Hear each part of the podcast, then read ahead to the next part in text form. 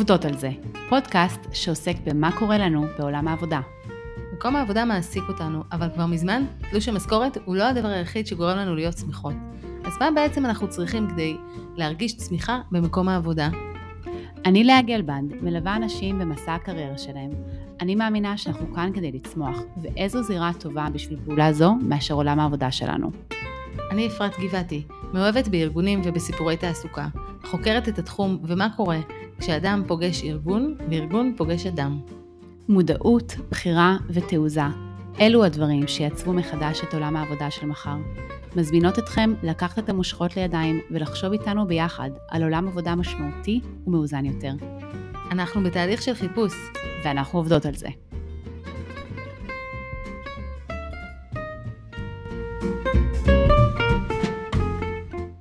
שלום אפרת. שלום לאה. יום הולדת שמח. תודה, תודה. עד 120. אמן. יש גם ימים כאלה. Mm, כן. אז כן. כיף להיות פה. נכון, חזרנו. בואי נצלול לענייננו. אנחנו רגע לפני ראש השנה, וחשבנו לדבר על קבלת החלטות אה, בכלל, ו- וגם עם איזשהו הקשר של תחילת שנה. נכון. אה, אני רק רוצה גם להחזיר אה, את כל המאזינות ומאזינים לפרק המעולה שעשינו שנה שעברה, אה, של יצאתי מאיזון, תכף אשוב, ויש שם חמישה טיפים ממש ממש טובים לאיך פותחים שנה. מעולה. אז נשים בנוטס. את הקישור לזה, וזה אחלה פרק, וטוב שגם אנחנו נזכר מה אמרנו אז. בדיוק. מעולה. ואני רוצה להתחבר, אפרת, למה שמחבר אותי לנושא הזה של קבלת החלטות. קודם כל, זה נושא מאוד מאוד גדול, וזה בהחלט נושא שמדובר המון בקליניקה, מדובר המון באופן אישי, ותכף את גם תדברי איתנו על הפן הארגוני של קבלת החלטות, ואני חושבת שזה היופי בינינו, שאנחנו יכולות למצוא את. החוטים המחברים בין מה שקורה בארגונים לבין מה שקורה לאנשים פרטיים.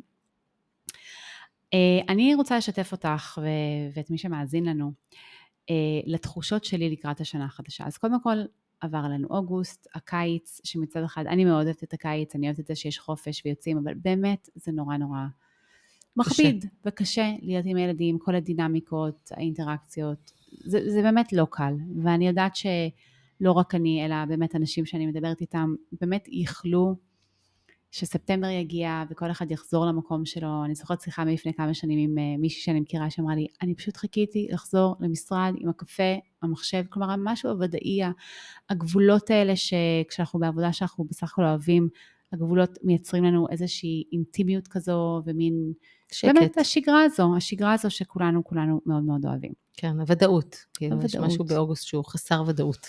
בדיוק, וזה המון לחץ עלינו להיות כל כך הרבה פונקציות עבור הילדים ועוד. אה, אבל מה, מה חשבתי? שהילדים, זה נורא ברור אצלם מה קורה. הם מתחילים שנה חדשה, כיתה חדשה, גן חדש, גם ילדים שהם כבר אחרי גיל תיכון, כן, מתחילים את המכינה, מתגייסים לצבא, שנה ראשונה, שנה שנייה, אוניברסיטה, שנה ראשונה, שנה שנייה. וככה בעצם גדלנו, רובנו גדלנו עם התבניתיות הזו, עם המחזוריות הזו ועם ה, עם החדש הזה שמתחיל בתחילת שנה, עם האתגרים שלו, עם המטרות שלו, עם החלומות שלו. ואז מתבגרים. מגיעים לגילי ה... אני זוכרת שזה היכה בי, לדעתי רק סביב ה-30, כי אפילו עד אז אתה חדש פה, חדש שם, שנה ראשונה בעבודה, שנה שנייה בעבודה, אימא חדשה. פתאום מתחיל מין שלב כזה בחיים שבו וואלה, החיים קורים דבר. עכשיו, שום דבר לא במקרה חדש. הגרוע, אבל זה באמת נכון, כי, כי זה יהיה כזאת. שום דבר אם לא נעשה מזה משהו. ופתאום אנחנו מבינים שכל האחריות היא עלינו ליצור את החדש, ליצור את ההתחדשות. זה לא יקרה אם לא נעשה את זה. עכשיו, מקומות עבודה הרבה פעמים הם טובים בזה, שהם עושים את הלחיים ומשהו חדש לשנה חדשה, ובכל זאת, זו לא תהיה חוויה כל גופנית, את יודעת, זו לא תהיה חוויה משמעותית אם אנחנו לא ניצוק לשם את, ה- את החדש בשבילנו. ואני רוצה להגיד לך שזה לא קל. אני אוסיף לזה גם, מאוד מתחברת, שאפילו הזימון הזה ביומן על הרמת כוסית לקראת השנה החדשה, זה כאילו רק לראות את זה כבר דיכאון. כאילו, מה עוד הפעם מתכנסים, עוד הפעם מבזבזים את הזמן, עוד הפעם בשניים וחצי ימים שיש לנו לקראת ראש השנה עכשיו, עוד הפעם הדבר המייגע הזה שהוא לא כיפי, אה, או שהוא כן כיפי, אני לא יודעת, אבל כאילו גם החזרתיות הזאת, של כאילו אפילו בתור, יודעת, ללכת לבית כנסת, איזו פעם אותם תפילות, וכאילו יש משהו מצד אחד שצריך מאוד מאוד להתחדש, ולבוא עם איזה רעיונות חדשים ודברים חדשים, ולכתוב תוכניות עבודה חדשות, ומצד שני, כולנו יודעים שהנהר זורם, המים יזרמו, זה אותם אנשים, אותם משימות, אותה עבודה, אה, שום דבר לא חדש תחת השמש, אה, הכל קבוע, רשות נתונה, המנכ"ל יחליט איזה החלטות שהוא יחליט, אה, כולנו נעבוד בטרפת ונגיע עוד הפעם, ויש כאילו המתח הזה בין שמחת השנה החדשה והלספור ציפורים נודדות, לבין באמת המציאות, הוא, הוא פער שהוא מאוד מאוד קשה לתווך אותו. הוא, אני מסכימה איתך, תראי, זה מאוד מאוד פילוסופי קיומי, מה שאנחנו מדברות, ואני גם חשבתי, לפני שאמרת אין חדש תחת השמש, אני גם חשבתי על קהלת, נכון? המחזוריות הזו שאנחנו בעצם נתונים בה, ככל שאנחנו חיים פה, היא הייתה קיימת לפנינו, היא תהיה קיימת אחרינו, וזה אנחנו שכל הזמן תופסים את עצמנו באיזשהו אופן כמשהו לינארי שקורה לנו. וזו באמת שאלה אם זה נכון או לא, כאילו, לא נראה שהעולם פועל בצורה כל כך לינארית. ההיסטוריה, כשאנחנו מספרים סיפור כן, היסטורי, זה חוזר. מרגיש לינארי. כן. או זה מרגיש חוזר. חוזר. אז אני חושבת שזה כן. מתח שאנחנו באמת נתונים בו, ואנחנו חייבים, לדעתי כמו הרבה דברים, מצד אחד, לקבל את זה, וליהנות מעצם המחזוריות, ליהנות מעצם זה שעכשיו מתחלף אה, מזג האוויר, ויש משהו ש... מתחדש. מתחדש, אבל שאנחנו גם זוכרים שהוא כבר היה. כן. והוא גם יהיה, הוא גם יהיה, גם כשלא נהיה. ולא משנה גם מה המצב הרגשי שלנו, הוא יהיה, כן?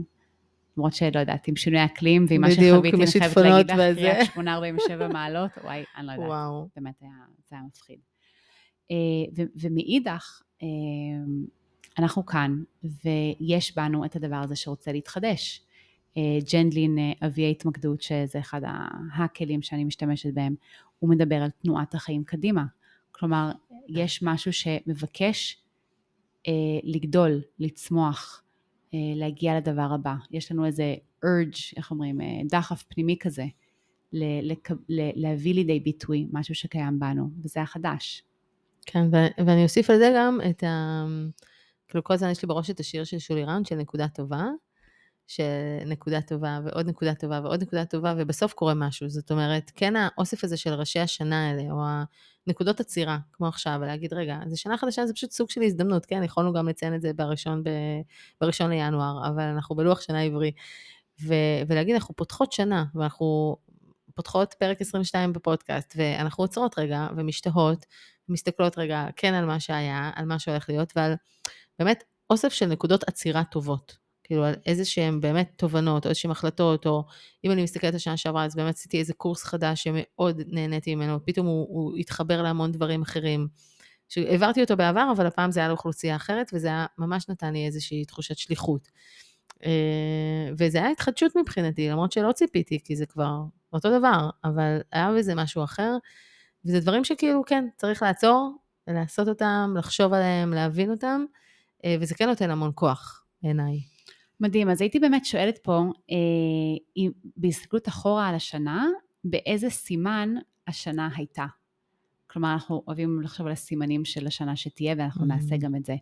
אבל אם אני רגע אוספת, האיסוף הזה, כמו שאת אומרת, להסתכל אחורה על גם מה שקרה מיוזמתי, וגם הדברים שפשוט הזדמנויות, ותכף נדבר על זה עוד עם המודל שאת תביאי, אפרת, אבל ההזדמנויות שקרו, ש, שאספתי לי, ו, ובאיזה שנה כלומר באיזה סימן הייתה, כאילו מה היה הטעם שלה, מה היה ה flavor המיוחד הזה.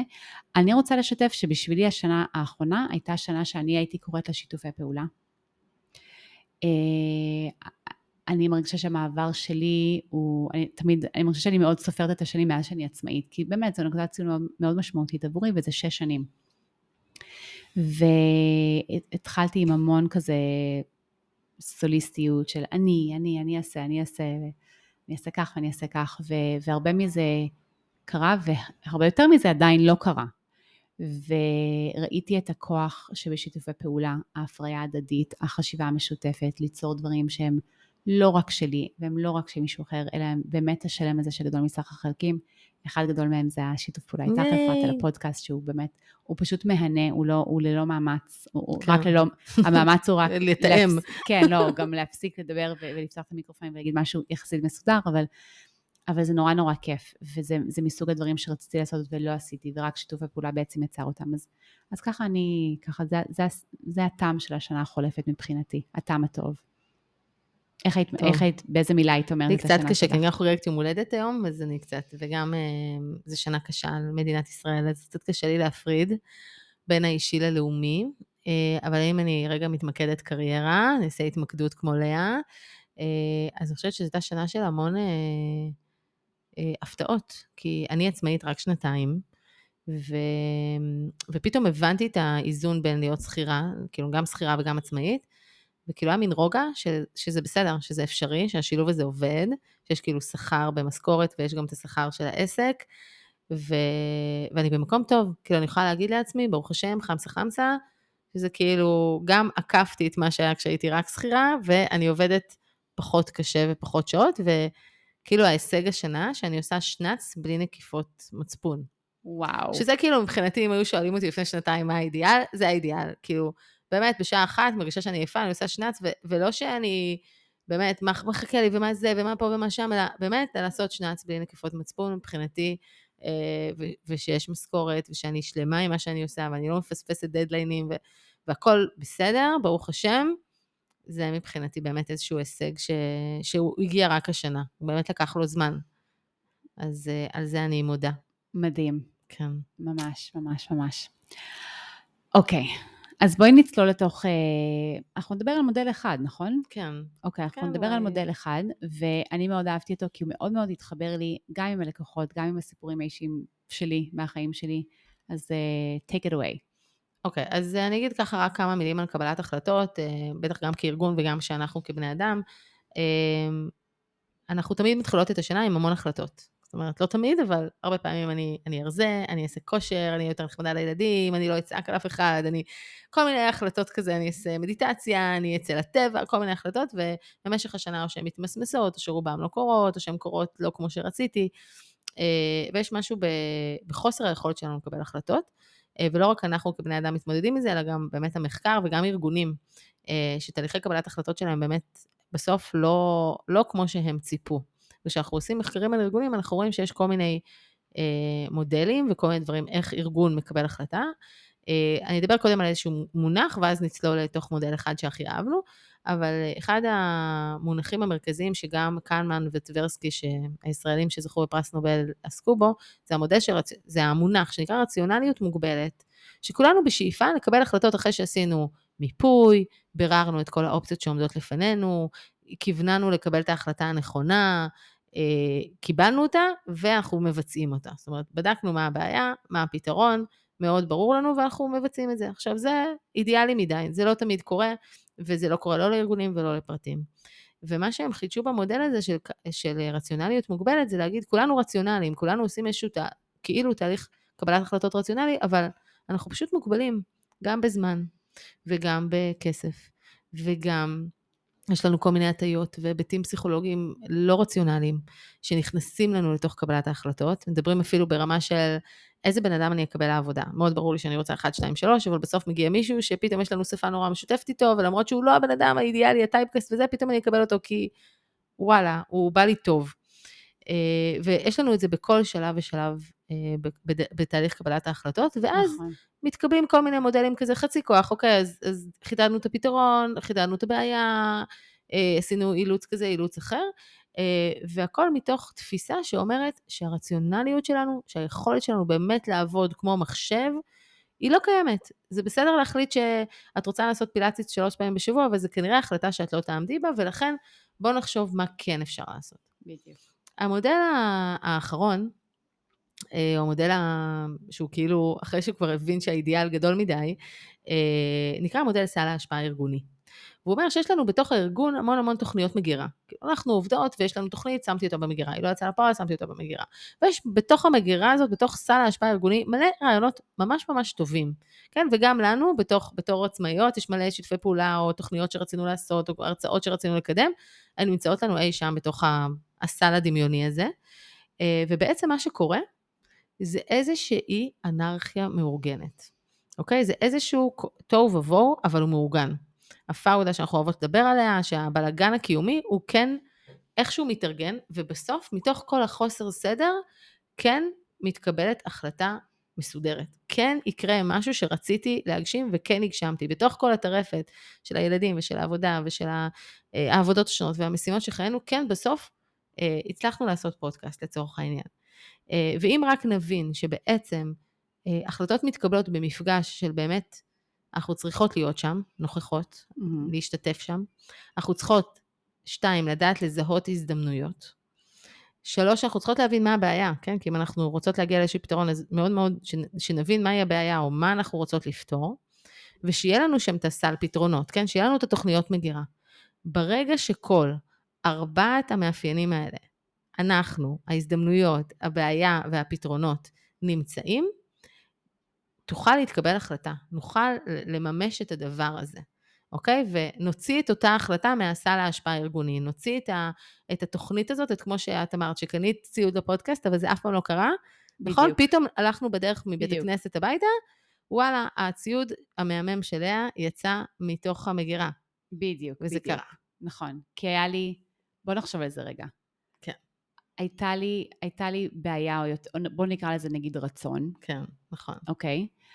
היה לי אפילו פתרון, כי כבר היה לי ציוד, אבל לא היו לי, לא היו לי משתתפים. כלומר, אני נכון. לא, לא אבל גם- הצלחתי להיות המשתתף של עצמי. נכון. וגם, אבל יכולת לגייס משתתפים, אבל אני חושבת שההזדמנות, כאילו האקראיות הזאת, כאילו נכון. להגיד, אוקיי, אני נורא נורא רוצה לעשות קורס, אני רוצה לעשות וובינר, אני רוצה לעשות איזושהי הרצאה, אבל, אבל לא, לא, לא מסתייע, כאילו אף אחד לא מזמין אותי להרצאה, או לא, לא קרה, עוד לא הגיע מיליונר ש, שיסבסד לי את כל הזמן הכנה הזה. והנה, פתאום הזמינו אותך להרצאה, ישבת במשך יום שלם וכתבת את אותה... את אותו תוכן שנורא נורא רצית לעבוד עליו, נכון. וזה אשכרה קרה. בדיוק, נכון, נכון. זה, זה באמת מדהים.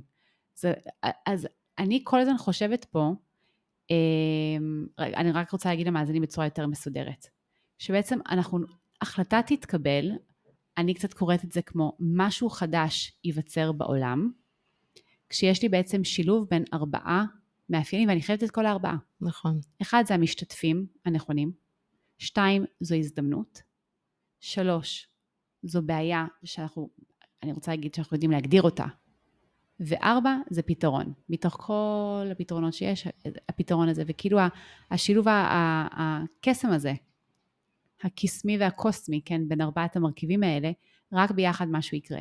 למה אני אוהבת את המודל הזה? כי אני מרגישה הרבה פעמים שאנחנו, שאני, אוקיי, אני אדבר על עצמי, מסתובבת עם איזשהו בעיה סלש רצון בעולם, ואני רואה שהדבר הזה לא מתממש, והוא לא מתממש והוא לא מתממש. ודווקא המודל סל ההשפעה, עם כמה שהוא כזה כאילו בלאגני ו- וכל זה, הוא נותן לי הרבה תקווה. כי מה אני אומרת פה? אם אני אחזיק בבעיה ולא אשמוט אותה, ואני אפילו אחזיק בפתרונות שכרגע אני רואה באופק, תכף אני, אני רוצה לדבר על זה יותר, על האופק הזה, אבל אני מהמם. אחזיק בפתרונות שאני רואה באופק, ואני אשים לב למשתתפים, לנוכחים, כלומר זה אני, אבל אולי זה גם אנשים אחרים, פה אנחנו מתחברים עם שיתוף הפעולה הזה, כי יכול להיות שאני חושבת שאני יכולה לעשות את זה לבד, ואני לא יכולה לעשות את זה לבד, צריך כאן עוד משתתפים. ואחרון חביב, אני, אני אהיה ערה ורגישה להזדמנויות. אז הדבר הזה יקרה, ויכול מאוד להיות, אפרת, שהוא גם יקרה אחרת ממה שחשבתי. אז יש כאן שילוב מאוד מאוד יפה בין מצד אחד מה שאני יכולה להיות אחראית עליו, וכאילו להיות כזה, שזה יהיה תחת אמתחתי ו... ובאחריות שלי, אני מילה מהמם. אחרת, לבין הדבר הנוסף הזה שהוא נסתר מהעין, הוא נסתר מציר הזמן, אני לא יודעת מתי הוא יקרה, אבל יש פה אמונה, כלומר המודל כן. הזה הוא די כן. רוחני. אז זהו, בדיוק באתי להגיד, אני חושבת שהוא לא מודל רוחני, כאילו זה נכון שזה מין קוסמי כזה, כאילו הכל נפגש בצורה מאוד אקראית, אבל אנחנו יכולים לגרום לזה לקרות. זאת אומרת, זה כמו כזה שידוך, אוקיי? אנחנו רוצים את השידוך הזה של ארבעת הגורמים, אבל, אחד, אני כל הזמן צריכה לעצב לי פתרונות, זאת אומרת, להכניס רעיונות לתוך המגירה, זאת אומרת, גם כעצמאיות אנחנו יודעות שיש לנו תמיד איזה waiting list כזאת, שכל הדברים שאנחנו רוצות לפתח ועוד לא פיתחנו, כן. אבל כל הדברים שרציתי לעשות ועוד לא עשיתי, והשנה אני רוצה לעשות את זה. אז יש לי פתרונות מגירה, יש לי רעיונות במגירה, ומצד שני, נגיד כארגון אני אגיד רגע, התרבות הארגונית שלי מאפשרת את הדבר הזה, אני אומרת, אוקיי, עובדים, בואו נחשוב עכשיו על כל מיני דברים שתמיד רצינו לעשות ולא עשינו. גם אם לא נעשה אותם השנה, אולי נעשה אותם עוד שנה, אולי פתאום ייווצר מצב, אולי פתאום יקרה משהו, ו- ו- וכן יהיה את הכסף הזה, או כן יהיה פתאום מנכ"ל חדש, או מחלקה חדשה, וזה כן יקרה. זאת אומרת, אני כן מעודדת את המקום הזה של רעיונות מגירה. של נכון. כן, אוי, יכול להיות מקסים. שוואו, פתאום, וזה גם קרה לי כמה פעמים בעבודה, אני חייבת לציין שזה פשוט היה מדהים. כאילו פתאום היה איזה קול קורא, ווואלה, היה לי רעיון בשלוף, והיה צריך דדליין ולהגיש, ווואלה, אחלה. אז כאילו הרעיונות האלה לא הולכים לאיבוד. שוב, אם הארגון יודע לשמר אותם, והוא יודע לתחזק אותם, והוא יודע כאילו שכן יש לו את המקום הזה, אז זה יכול להיות נפלא. אוי, זה כל כך יפה, אפרת. זה מאוד יפה שאת יכולה להיות במקום שאת יכולה לשאת רעיון, להיות עם הרעיון במגירה, ולא להתייאש מזה, ולדעת שהנה הוא נמצא שם, אני יכולה עדיין לחיות עם, ה, עם השניות הזו. אנחנו אולי נעשה על זה פרק על העניין של הפערים, כן? יש את הרעיון, אבל אני עדיין לא יכולה להביא אותו לידי מימוש. כן. אני רוצה להביא פה את, את אה, קראתי לאחרונה את הספר של אליזבת גילברט, שנקרא קסם גדול. אה, ממש ממליצה, מאוד מאוד יפה. בגדול זה ספר... בעברית, או עוד פעם באנגלית? הוא נקרא, אני קראתי באנגלית, שתדעי שקניתי את זה במציון בשבעה שקלים. ייי! כן, ממש יפה. כל הכבוד, החזרת. אה, אבל באמת, עניין אותי לקרוא את הספר הזה, וזה היה ממש מגניב שזה ככה הגיע אליי. בגדול, הספר הזה מדבר על איך לחיות חיים יצירתיים. אז הוא מדבר בעיקר לאנשים שבאמת רוצים להיות אנשים יצירתיים, את יודעת, תכלס, אמנים אה, וכאלה, אבל הוא באמת נועד לכל מי שרוצה, כלומר, אפשר גם לראות את זה כחיים יצירתיים בגדול, של ליצור, כמו שאנחנו עושות, כן, ליצור דברים חדשים שהם לא קיימים עדיין, לא רק לעשות את העבודה המוטלת עליי בעולם. אה, אז היא מדברת על רעיונות אה, כמין יצורים, כמו יצורים שיש להם חיים משל עצמם, כמו, כמו איזה יצור כזה נמצא שם, ורעיונות באים ומחפשים את הבן אדם הנכון כדי שיהיה שם את. היצירה, כן, ש, שהבן אדם הנכון יממש. אז הרעיונות מסתובבים, ולפעמים הרעיון יפגוש את הבן אדם המתאים, וזה יהיה מתאים, ולפעמים אם הבן אדם הוא לא במקום של לממש את הרעיון הזה, מאיזושהי סיבה, אז הרעיון הזה יכול ללכת למישהו אחר, שמוכן באותו רגע להביא אותו לידי ביטוי. חמוד. וזה מאוד מזכיר הרבה פעמים, שמעתי לא מעט אה, כותבי שירים, זמרים וש- וכאילו singer songwriters כאלה, שפשוט אומרים איך שהשיר הגיע אליהם. זה לא מרגיש כמו משהו שהוא בא מהם, זה מרגיש כמו משהו שהגיע כן. אליהם. אז, אז זה מאוד יפה, אז זה, זה קצת זה גם מדבר... תהליך יצירה, כאילו, אני חושבת שזה מאוד, בדיוק. כאילו, זה לא סתם יצירתי, זה גם איך, איך נוצרת יצירה. איך נוצרת יצירה. יש לה שם סיפור ממש חמוד על זה שהיה לה רעיון מדהים לספר, והיא ממש תיארה בפרוטרוט את כל הרעיון, ואיפה זה הולך להיות ממוקם, וכאילו ה setting והכל והכל והכל, היה לה כבר, היא כתבה כבר את כל התוכנית, ואז החיים קרו והיא לא יכלה לממש את זה. והיא כבר, זהו, אחרי שנתיים היא ניסתה לחזור על זה וזה כבר לא קרה, ואז היא פגשה סופרת אחרת, והסופרת כתבה ב-80 אחוז וואו. את אותו ספר שהיא חשבה לכתוב. יואו. וזה, היא הייתה עמומה מהדבר הזה, אני חושבת שככה נולד לה רעיון. אבל לענייננו, אנחנו פשוט אומרים שלהעלות להעלות רעיונות זה דבר טוב, זה גם טוב לחיות עם זה שלפעמים הם עדיין לא יוכלו לקבל מימוש, ואני רק אגיד את, את מה שמרי פורליו אומרת, מרי פורליו מין אה, אושייה כזה של אה, עצמאיות אמריקאיות, נשות עסקים אמריקאיות, אבל בינלאומית. היא לוקחת את הצוות שלה לפגישה פעם בשנה, אנחנו צריכות לעשות את זה, והיא אומרת, wouldn't it be cool if, וכל אחד צריך למלא את הדף, ואיזה מגניב אם, אם כך וכך היה, ולמלא את זה. מגניב. וזה אחלה דרך להתחיל את השנה. וואו. יאללה, בוא נעשה את זה מתישהו. יאללה. אה, אז אני רוצה לקחת את המודל הזה של סל ההשפעה, באמת גם למקום שכשאנחנו אומרים אנרכיה מאורגנת, למה אנחנו מתכוונים. אה, אז יש הרבה, אני מאוד אוהבת פרדוקסים, כאילו יש גם במילה הזאת אנרכיה מאורגנת, זה כאילו מצד אחד יש לנו בלאגן נורא נורא גדול, אבל מצד שני הבלאגן הזה מתארגן, זה בלאגן מאורגן. אה, ואחת התיאוריות ש, שמחזיקה מורכבות, מחזיקה פרדוקסים, אה, מדברת באמת על, על סדר ואי סדר, על איך אנחנו יכולות באמת להחזיק, אפרופו תחילת שנה, את הבלאגן של סוף השנה, ואת ההתחלה של השנה החדשה.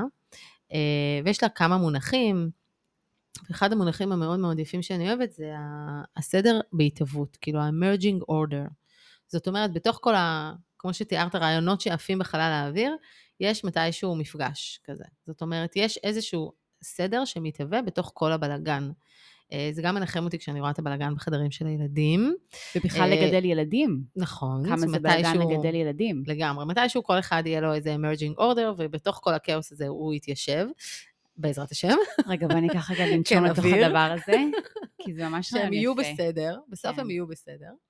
אה, וגם בתוך כל הארגון, שלפעמים אנחנו מסתכלות על המקום העבודה שלנו, אנחנו רואות איזה בלאגן, כל אחד מקבל החלטות הפוכות, מחלקות עושות אה, כפילות של אותה עבודה, זה אומר ככה, זה אומר אחרת, מוציאים מלא כסף על פרויקטים שלא קורים, כאילו, אנחנו יכולות להסתכל על הארגון ולהסתכל על, על באמת, על אין ספור פרדוקסים שקורים בעת ובעונה אחת, וזה גם נורא מתסכל. אבל, מה שיפה בתיאוריות האלה זה שזה נותן איזשהו שקט ואיזשהו ביטחון של להגיד, בתוך כל הבלאגן הזה, מתהווה איזשהו סדר. וגם בבלאגן יש משהו טוב. אבל מה התפקיד שלנו? מבחינת המודעות חוש... והפעולה שלנו, שאנחנו יכולים לנקוט. אז אני חושבת שפה זו תיאוריה שבאמת אומרת, כאילו, כשהכוכבים ייפגשו, ומצד שני, לייצר את, ה, את הסל ההשפעה. זאת אומרת, לייצר את הרעיונות, להמשיך, כאילו, אנחנו עושות את הפודקאסט, אה, אנחנו נמשיך לעשות את הפודקאסט, כן? לא משנה, אנחנו נראה את ההשמעות, יהיו השמעות גבוהות, השמעות נמוכות, אבל אנחנו אה, בתדירות קבועה, אה, משחררות את הדבר הזה לעולם כי הוא עושה לנו טוב, כי הוא עושה לציבור המאזינים שלנו כנראה טוב, כי הוא כנראה מייצר איזושהי תנועה בעולם שהיא טובה, וממנה כנראה ייוולדו עוד דברים. אז, אז... זה, זה מה שגילברט גם אומרת בספר, שהיא אומרת, אנחנו לא יכולים להיות אחראים למה קורה עם אלי ואלילות היצירה, כאילו כל המוזות, כן. אין לי שליטה עליהם. כל מה שיש לי עליו שליטה זה המשמעת העצמית שלי. אז זה מה שאני אעשה, אני במשמעת עצמית, אבוא ואני אצור את מה שאני יכולה, למרות שזה יכול להיות הכי גרוע שיש. זה כזה? אני חושבת שכן, וגם אה, אני מאוד מרגישה את זה נגיד על תהליך האקדמיזציה, כן, על הכתיבה של התזה או הדוקטורט שלי. אה, להגיד מה שאני יודעת היום אחרי שנתיים, זה לא מה שידעתי כשיצאתי לדרך. זאת אומרת, זה ממש מתהווה. אה, ואם היו אומרים לי את זה בהתחלה לפני שנתיים, לא הייתי יודעת שזה מתהווה, לא הייתי יודעת שזה יהיה מה שזה היה היום. זה באמת תהליך יצירה. אז זה תמיד, הדבר הכי, כאילו, לא יודעת מה, הפרדוקס הכי גדול זה שיש חמש שנים מיום הרישום לדוקטורט. זאת אומרת, כאילו המוזה צריכה, והארוחות האלה צריכות להסתדר בחמש שנים האלה עם דדלנים מאוד ברורים ותהליך מאוד ברור, וזה אני חושבת עונה על השאלה שלך, כאילו מה האחריות שלי? האחריות שלי זה לעמוד בדדליין, זה לעמוד בחמש שנים, זה כן להביא את המוזה הזאת שהיא, שהיא תתקבע לתוך טווח הזמן האקדמי, או אם אני בתוך ארגון, אני כן צריכה להגיע ליעדים ארגוניים, לפעמים אני אכתוב תוכנית עבודה מאוד מפורטת, אבל היא לא תקרה, וזה בסדר, כי משהו אחר קרה במקומה. זה, זה, וזה ממש, מאוד זה קשה. זה משהו שממש צריך ללמוד אותו. נכון, וזה מאוד קשה לארגונים, אני רואה את זה, כאילו לא עמדנו בתוכנית עבודה, לא עמדנו ביעדים, רגע, אבל במה כן עמדנו? מה כן קרה? מה כן קרה לעובדים בדרך? אם כאילו איזשהו פרויקט נורא נורא גדל, וזה גרם לפרויקטים אחרים להצטמצם, אולי זה דבר טוב. אולי התנועה הזאת בעולם היא, היא, היא רצויה, היא חיובית. נכון. אבל עוד פעם זה להחזיק את, ה, את המתח הזה של מצד אחד כן לקבוע מטרות, אני זוכרת שטוני רובינס אומר שאתה רוצה לקבוע מטרות, אפרת זורקת עליי, אתה רוצה לקבוע מטרות כי זה נותן לך כיווניות, עוגן. לא דווקא עוגן, לא עוגן? כיוון, mm-hmm. כיוון לאנרגיית החיים שלך. כן. צריך לך כיוון. צמיחה, כן. ואם תוך כדי רדיפת המטרות, לא רדיפת, אה, הגשמת המטרות האלה, כן, תוך כדי הצעדים הנדרשים, אני פתאום רואה הזדמנות, פתאום משהו אחר קורה שלא ידעתי לצפות, אז אפשר לברך על זה. אבל את רואה כמה זה לא קל להיות במקום הזה, כי רגע, מה נכון, לא נכון, אפרופו קבלת החלטות. להמשיך עם המטרה הראשונית שלי שכן האמנתי בה ואני חושבת שזה הדבר שהוא הכי חשוב שיהיה, או לשים לב, בוא נגיד, לפרחים בדרך, ואולי לגינה הזו שמתהווה בצד הדרך, שהיא בכלל אולי הופכת להיות הדבר המרכזי. נכון, ואני חושבת שגם ארגונים צריכים לדעת לשים לב, להקר... כאילו, מה קרה לי במקרה, והיה טוב. זאת אומרת, אני יכולה בדיוק. לקחת סתם את הטיול בחו"ל עם הילדים, וסתם נכנסנו לעיר, בעיר גדולה לאיקאה, וזאת הייתה החוויה הכי מגניבה שהייתה בטיול הזה, ביום הזה. כן. זה היה אקראי לגמרי, לא תכננו שזה מה שיקרה, היה שם איזה הפנינג ממש כיפי, כולם נורא נהנו. ואני חושבת שגם בארגון קורים דברים כאלה, אבל אנחנו גם לא עוצרים להשתאות, בדיוק. אנחנו לא צריכים להכיר תודה ולהבין שצמח פה עכשיו איזשהו פרויקט נפלא, ממש. שאיזשהו עובד פרח ולא ציפינו שדווקא העובד הזה פתאום יגדל. אה, ואנחנו צריכות רגע, אולי בשביל זה יש שנה חדשה, כאילו רגע להסתכל על זה. וואו, מהמם. זה נותן לי הרבה תקווה, אני חייבת להגיד. בתוך ה... את יודעת, ה-run-on sentence הזה של החיים. אני לא באמת מאמינה ככה, כן? אבל זה, זה, יכול, זה יכול להרגיש ככה לפעמים. זה נותן המון תקווה, וזה עוד פעם מחזיר את זה שוואו, זה באנו רגע לעצור, ולקחת נשימה ובאמת לראות את מה שיש. זה הכי, הכי נדוש, אבל ממש עובד. יפה. הדברים הנדושים כן. בסוף עובדים. אני רוצה לסיים, אפרת, עם uh, שלוש נקודות שאני ממש מביאה מתוך העולם, מתוך עולם העבודה בקליניקה. אה, בואו נדבר על הנקודה הראשונה, קדימה. אוקיי? הנקודה הראשונה, אני רוצה לקרוא לזה החלטות מתוך האופק של עכשיו.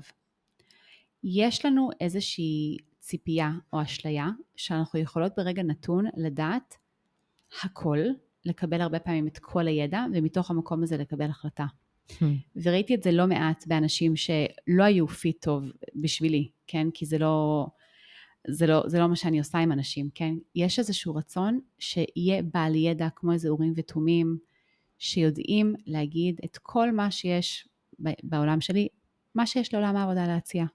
ובואי תעשי לי התאמה. מה שיש לעולם העבודה להציע, מי אני, fit, פאזל. כן. ואני רוצה להגיד, ממש כמו המודל, ו- ובדיוק כמו שאמרת על, על זה שאנחנו תמיד מקבלים החלטה מתוך רציונליות חלקית. כי חלק מהחלקיות, אגב זה גם ימימה, מדברת תמיד על חלקיות אה, בתוך הלימוד שלה. מהמם. תמיד אנחנו מקבלים החלטות מתוך חלקיות. ולקבל החלטה מתוך האופק הקרוב אומר שאני מסתכלת על האופק שיש מולי. לפעמים אני בנקודת מבט גבוהה יותר, נמוכה יותר, אני עושה את המיטב שאני יכולה כדי לקבל את האופק המרבי והמיטבי, ומתוך המקום הזה אני מקבלת החלטה על הצעד הבא. זה לא קל, זה לא תוכנית ל-20 שנה, אני בוודאות, יהיה לי שם מחסור בידע, ולפעמים אפילו מחסור בידע עצמי, כלומר אני אפילו לא אכיר את עצמי מספיק, אבל מתוך המקום הזה אני רוצה להגיד שצריך להביא לשם המון אמון ואמונה, אמונה בעולם וגם אמון בעצמי, שהגירויים שיש באופק הזה, לצורך העניין הידע שיש לי, הרעיונות שיש לי, הקשרים שיש לי מתוך האופק הקיים, הם מספיק טובים כדי שאני אוכל לקבל החלטה טובה דייה שתאפשר לי את תנועת החיים קדימה, כמו שאמרתי על ג'נדלין. מהמם. וזה לא קל, אבל זה המון לסמוך על עצמי. אה, לאחרונה הגיע אליי אה, איזה מישהו והוא ממש ממש, כלומר התבאס מזה שאני לא בעלת הידע שהוא ציפה שאני אהיה מבחינת מה קורה בעולם העבודה. עכשיו אני כן. אוספת ידע, לפעמים יותר, לפעמים פחות, מתוך הסקרנות הטבעית, מתוך הקריאה, אבל תמיד זה יהיה ידע מוגבל. כן. והעבודה המשותפת היא באמת יש לגלות את. הידע הזה, יש גוגל, בדיוק. אבל לא רק זה. כי לרוב האנשים, 99.99, בסדר? יהיה איזשהו רעיון של מה שהם, שהם צריכים לעשות. זה לרוב נמצא שם בשדה, זה נמצא שם באופק. הדבר הקשה הוא להאמין זה. שיש לדבר הזה איזושהי משמעות עבורי. ושם צריך להביא אמונה.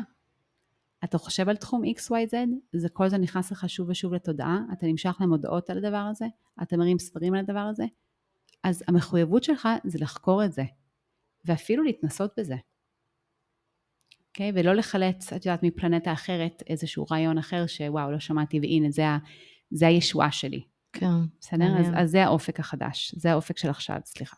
ואני מדגישה את מה שאמרת על החלטה טובה דייה. זאת אומרת, אני חושבת שהרציונליות המוגבלת והחלקיקיות הזאת, באמת אומרת, רגע, אנחנו מקבלים החלטות טובות דיים, אנחנו אימהות טובות דיים, אנחנו אשת קריירה טובות דיינו, ואנחנו בעולם שנורא מקדש מקצועיות ומצוינות. ולכן אני חושבת שזה בדיוק המתח הזה שאת היית בו מול הלקוח הזה. אמ, לא, אנחנו מקצועיות טובות דיינו, ו- וכנראה במה שאנחנו עושות, אנחנו עושות אותו הכי טוב שאפשר, אבל אנחנו בעולם אינסופי. ממש, ממש, ממש ככה. אמ, אני רוצה לדבר רגע על ערכים. ערכים, אני מאוד שמחה לאחרונה על החיבור אה, מחדש לעולם הזה, כי ערכים זה משהו שהולך איתי בגדול מאז שלמדתי את התחום של אימון אישי, כי ערכים זה ממש בליבה של אימון אישי, בוא תזהה את הערכים שלך ותקבל החלטות שמתבססות על ערכים, כלומר דברים שאני מאמין בהם, דברים שהם חשובים לי. זה מאוד מאוד יפה שגם העולם היום של ACT, ACT זה בעצם, אה, זה סוג של, אה, סוג של טיפול שהוא אה, ככה מין המשך של אה, CBT, והוא מאוד מאוד in היום. גם הוא מדבר על עולם של ערכים, וזה מאוד מאוד יפה. זה מאוד מאוד עוזר לאנשים להבין למה הם עושים את מה שהם עושים. אז אני רוצה גם להגיד פה, שכשאני ניצבת מול דילמה, ואמרתי את זה פה כמה פעמים, שימו לב לערך שבבסיס אחת החלופות, ושימו לב לערך שבבסיס החלופה השנייה, ותראו איזה ערך חשוב לכם יותר. אה, וזה הרבה פעמים יכול אה, לעזור לנו לקבל את ההחלטה הנכונה. מהמם. ותמיד יהיו מחירים, אנחנו פשוט צריכים להבין את זה. אה, נזכרתי מה רציתי להגיד קודם, שהסבל הגדול, אפרת, מגיע כשאנחנו לא מקבלים החלטה ואנחנו מתמהמהים. אז אנחנו סובלים. כן לעשות, לא לעשות, כן לקנות, לא לקנות, כן לעבור, לא לעבור. ברגע שהחלטנו, גם אם אנחנו יודעים שזו החלטה לא משהו, אבל ברגע שהחלטנו אותה, זה משחרר חבל הזמן. כן. ואנחנו יכולים פשוט ללכת קדימה. אז uh, זהו. ושלישי ואחרון, להיעזר בגוף שלנו לקבל החלטות. כלומר, אחרי שראינו את האופק, ואחרי שהבנו את הערכים, אני ממש מזמינה אותנו לשבת, להאט את הקצב, לשבת עם עיניים סגורות, ולשחק פנימה בתוך הראש שלי ובתוך הלב ובתוך החזה ובתוך הבטן, לשחק עם הרעיון ולראות איזה תגובה זה מייצר אצלי. וזה, רוב האנשים זה מייצר אצלם משהו. זה הם ירגישו איזושהי תנועה, איזשהו מתח, איזה קיבוץ, איזה הרפאיה, איזה נפתחות, משהו. וזה יכול לעזור לי לקבל החלטה. יפה. אז ממש נתת כאילו שלושה כלים שונים, כאילו גם רציונל, mm-hmm. גם כאילו שחרר את הרציונל, אפרופו המודל אה, סל ההשפעה, וגם המקום הרוחני, קוסמי, פיזי. כן, והפיזי. פיזי. אני חושבת שהפיזי הוא, אפשר לחבר אותו לרוחני, אולי ככה הרוח מדברת איתנו, אבל אפשר כן. גם פשוט להבין שהגוף שלנו הוא, הוא עוד דרך... כן, כן, ממש. מהמם. וואו, לאה. תודה רבה. תודה לך, וזה ממש כיף החיבור הזה בין אה, לראות מודלים שמתאימים לארגון ולראות באמת אופני עבודה או מודלים שמתאימים לאדם ולהבין כמה הם בעצם הם דומים. כן. אני חושבת שזה היופי. אחד הם. כן. שנה טובה. שנה טובה. אמן.